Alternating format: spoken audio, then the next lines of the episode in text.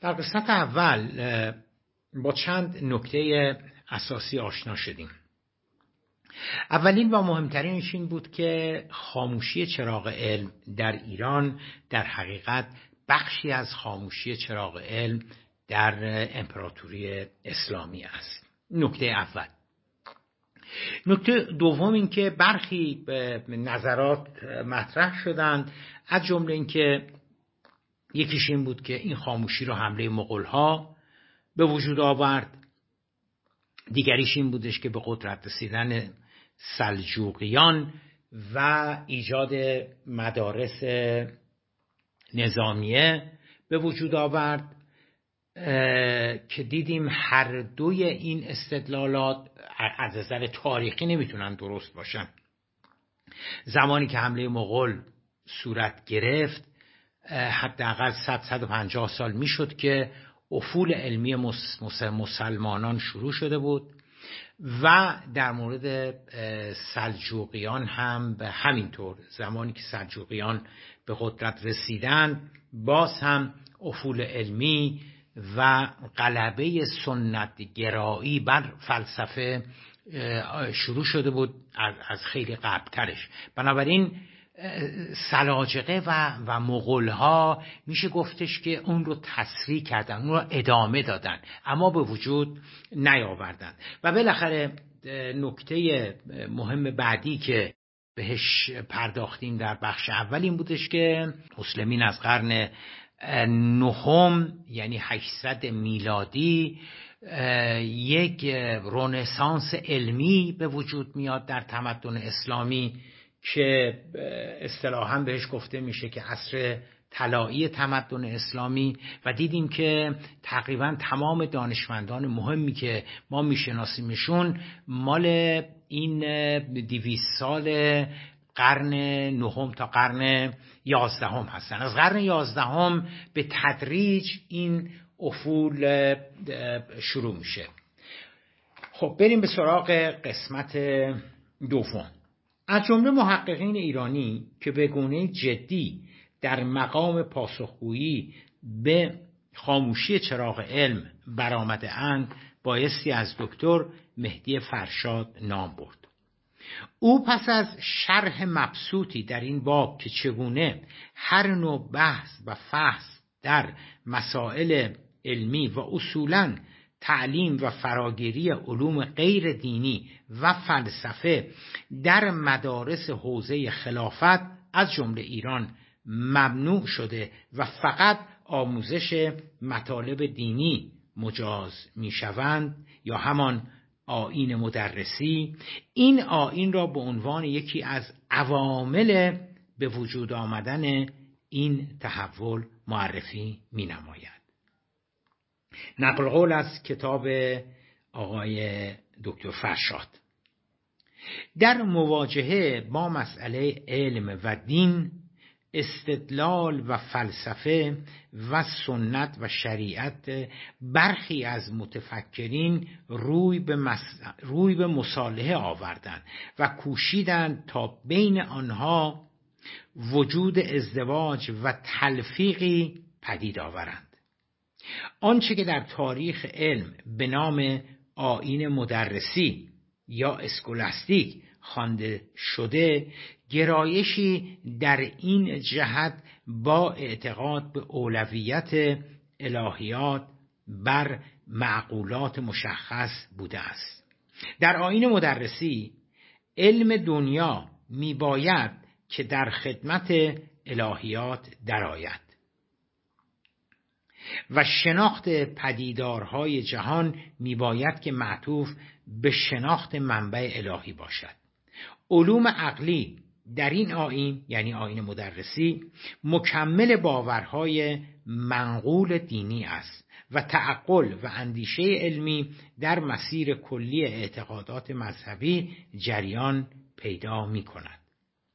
در آینهای مدرسی آنطور که در درازنای تاریخ تمدن بشر پدید آمده اند تفکر آزاد و پرسش های بنیادی در باب مسائل دینی و به سوال گذاشتن اصولی که مبانی دین را تشکیل می‌دهند مطرود است و در همین جاست که فلسفه به عنوان گرایش مستقل و غیر وابسته به اعتقادی خاص مطرود واقع می گردد و در نظر یک معتقد به آین مدرسی گمراه کننده شمرده می شود در جهان اسلام خاصه از صده های یازدهم میلادی به بعد آین مدرسی رونق بیشتری یافت و این رونق به تدریج به اشراف کامل الهیات بر طبیعیات انجامید. به نقل از کتاب آقای فرشاد جلد یکم صفحه 86 الی 87 جورج سارتون نویسنده اثر حجیم تاریخ علم نیز آین مدرسی را یا همون اسکولاستیک عامل افول علمی مسلمین می‌داند. اما او این آین را مشکل کلی علم در قرون وسطا می‌داند و نه فقط در میان مسلمانان. به نقل از کتاب سارتون نقل قول. پیش از صده دوازدهم صده دوازدهم میلادی یکی از گروه های شرقی یعنی مسلمانان در شرق و غرب به طور چشمگیری برتر از دیگران بودند. بنابراین مسلمانان در پیشاپیش بشریت قرار داشتند. از صده دوازدهم به بعد به تدریج رجحان به دنیای لاتین یعنی غرب منتقل شد. ولی این جریان تا صده شانزدهم کامل نشد. پس از آن علم غربی با گامهای بلند شروع به رشد کرد. در حالی که تمدن شرقی در حال وقفه ماند یا حتی رو به زوال گذاشت. اختلافات حرکت دو, دو نوع تمدن شرقی و غربی پس از آن به طور روزافزونی افزایش یافت. چندان که پس از اندک زمانی مقایسه میان آن دو دیگر سودی نداشت. حال بگوییم که این جدایی چگونه آغاز شد. و چگونه داشت آغاز می شد چگونه اتفاق افتاد که پس از آنکه ملل شرق و غرب تا پایان غرور وسطا با هم طی طریق کرده بودند در آن نقطه از هم جدا شدند. شرقیان در همانجا ماندند و در جا زدند و غربیان هرچه سریعتر در طریق کشف به پیش تاختند. توضیح آن بسیار ساده است. مردم شرق و غرب در معرض آزمایش بزرگ آین مدرسی قرار گرفتند. مردم غرب از آن به در آمدند ولی شرقیان شکست خوردند. به نقل از کتاب سارتون همون کتاب تاریخ علم صفحات 61 الی 62 همونطور که ملاحظه می شود سارتون آین مدرسی را مشکل اساسی علم در قرون وسطا می داند.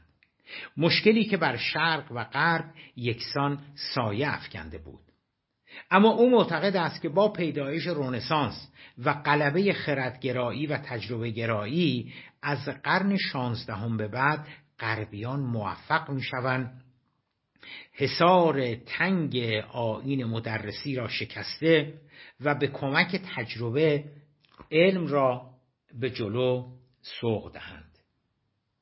باز نقل قول از سارتون مردم غرب علاج را یافتند یعنی علاج رهایی از آین مدرسی.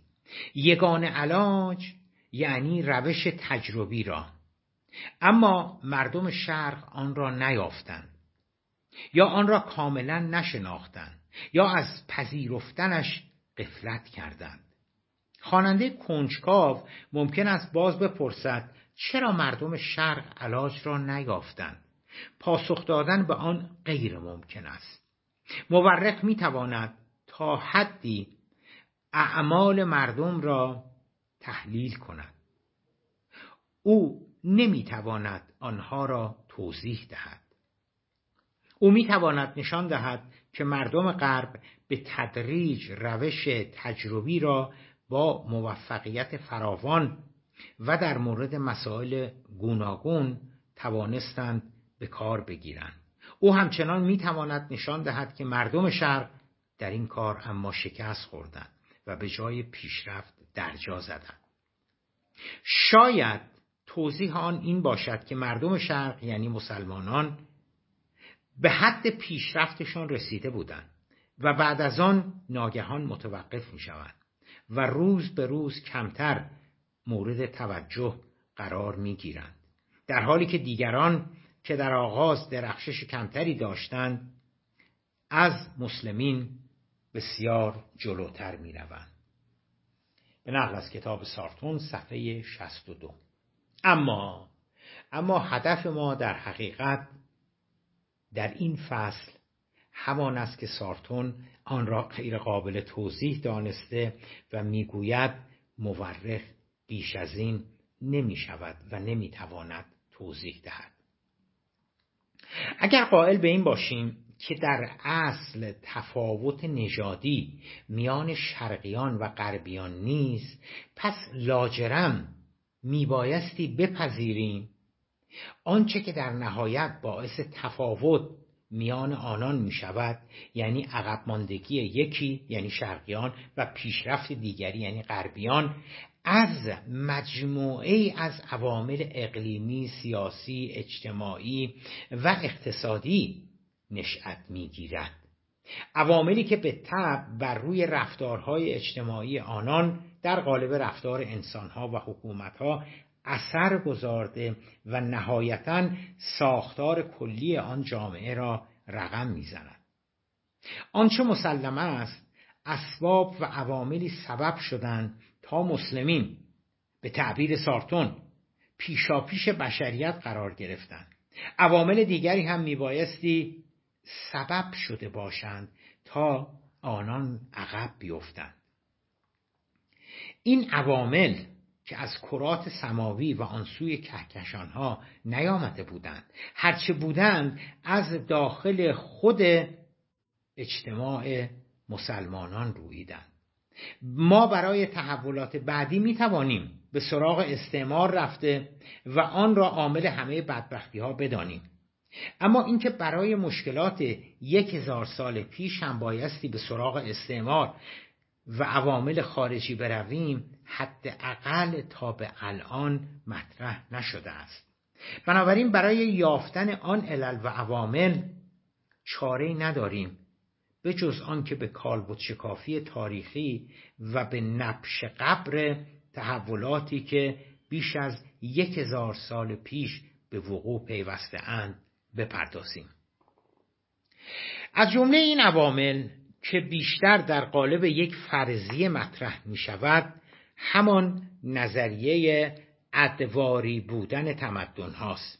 به این صورت که یا به این معنا که هر تمدنی معمولا پس از صعود و رسیدن به اوجش به تدریج شروع به افول می نماید دکتر فرشاد از این پدیده تحت عنوان نظریه ارگانیسمی تاریخ و یا ادواری بودن تمدنها نام می‌برد. از دید او هر فرهنگ و تمدنی که در جهان به وجود آمده پس از پیمودن دوره های پیدایش رشد و کمال به مرحله یا دوره زوال می‌رسد. او تمدن اسلامی را هم از این قاعده مستثنا نمی‌داند. نقل قول سنت های هندی چینی و یونانی و سریانی در حکمت طبیعی در صده های دوم و سوم هجری یعنی هشتم و نهم میلادی از طریق ترجمه ها همچون جویباری به پهنه اسلام سرازیر گشت. متفکران از بلاد مختلف و بیشتر دانشمندان ایرانی بذرهای تفکر و جهانبینی را که در ذهن خیش داشتند با این جویبار فرهنگی آبیاری کردند و بارور ساختند. همراه با حکمت پیشینیان نگرشها و روشهایی درباره شناخت جهان نیز به اذهان متفکران اسلامی راه یافت. آنان آثار گذشتگان را مورد شرح و نقد قرار دادند و خود نیز با تجربه و استدلال وجوهی بر آن حکمتها افزودند. حکمت مشا یا حکمت عرستویی را مشاییون اسلامی پذیرفتند و شرحها بر آن نوشتند و حکمت فیساقورس را متفکرانی همچون اخوان الصفا در اجزای حکمت خیش گنجانیدند. عقاید مانویان مزدائیان و افلاتونیان در اندیشه های رازی در هم آمیخته شدند و از میان و از میان آنها حکمتی طبیعی پدید آمد.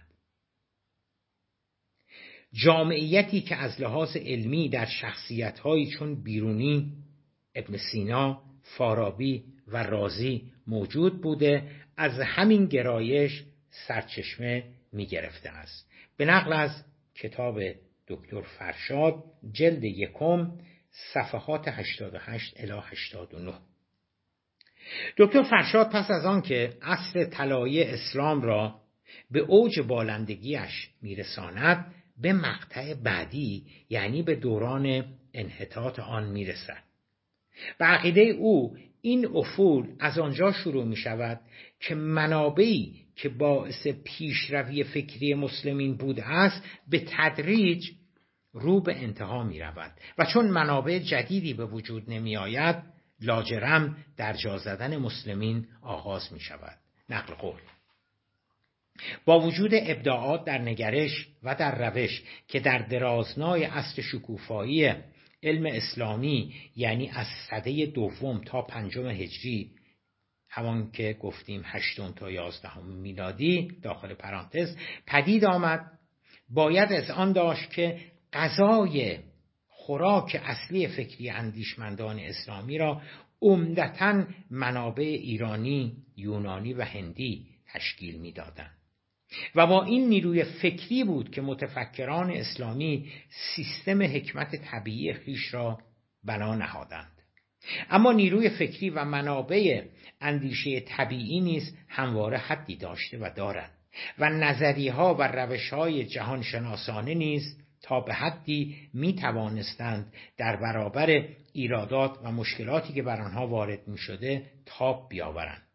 این حد در جهان اسلام در حدود صده پنجم یعنی قرن یازدهم میلادی فرا رسید.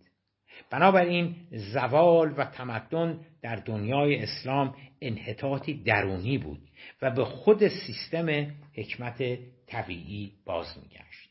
به نقل از کتاب فرشاد صفحات 89 الی 90 البته دکتر فرشاد به عوامل بیرون از سیستم همچون شرایط نامساعد اجتماعی و سیاسی و آنچه که او بدان زمینه های مخالفت فکری اطلاق می کند مثل مخالفت های اشخاصی همچون امام محمد غزالی و یا مقابله های اشاعره با جریان خردگرایی و سرکوب های فکری نیز اشاره می نماید اما در نهایت معتقد است که این عوامل تنها پیری و انحطاط سیستم حکمت طبیعی در عالم اسلام را تشدید کردند نقل قول از دکتر فرشاد.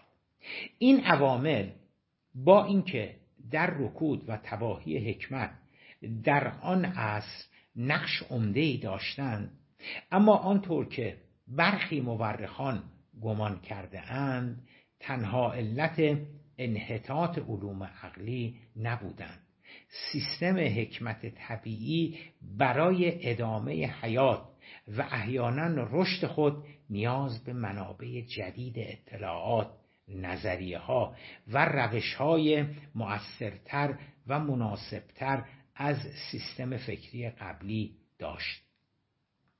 و این خواسته ها در آن عصر به علت تأثیرات منفی عوامل محیطی موجود نبودند.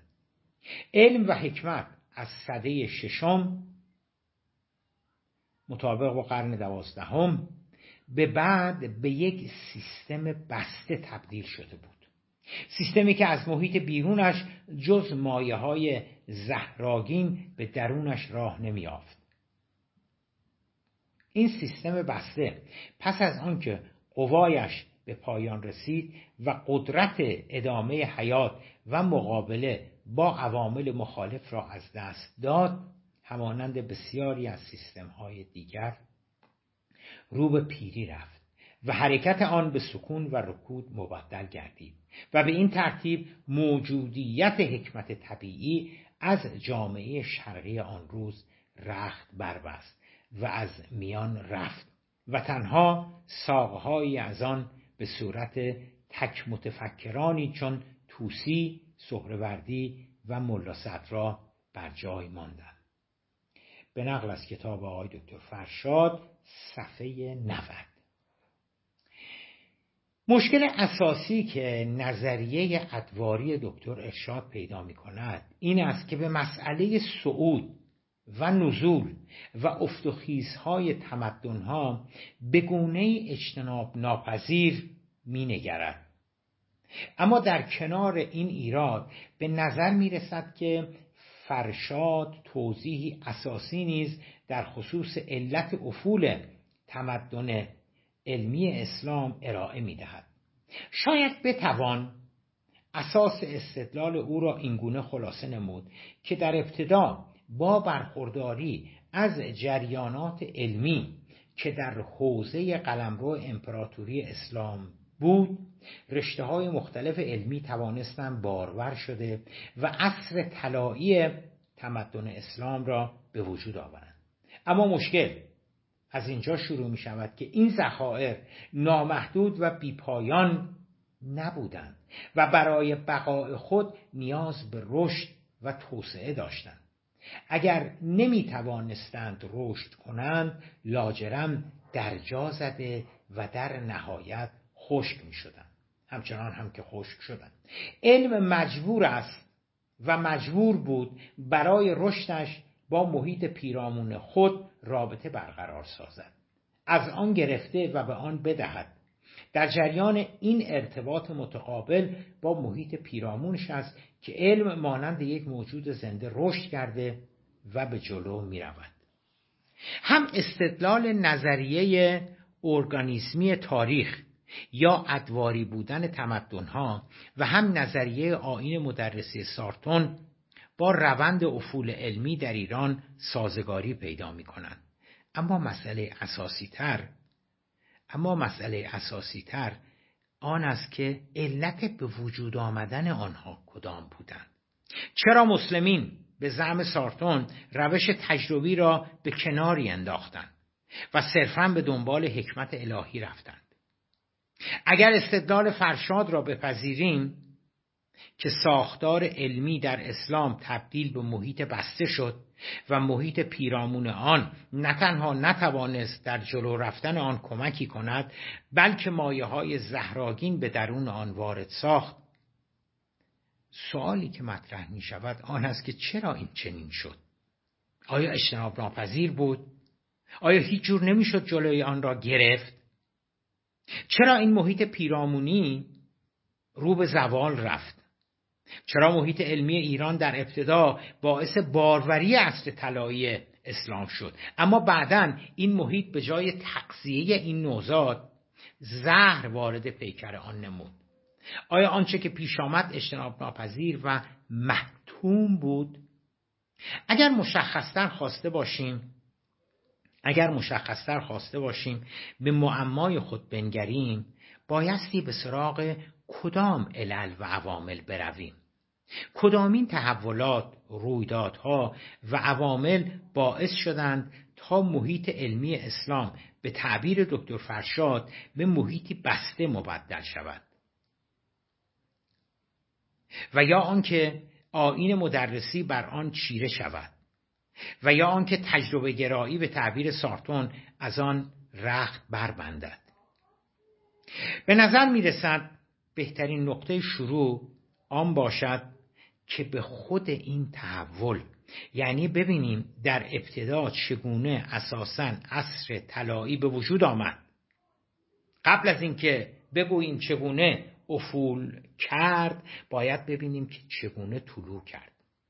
سپس بررسی کنیم که آن علل و عوامل که به قول فرشاد آن را از درون منحد و پژمرده ساخت و یا به تعبیر سارتون آن را اسیر آین مدرسی و گریزان از تجربه گرایی نمود چرا و چگونه به وجود آمدند.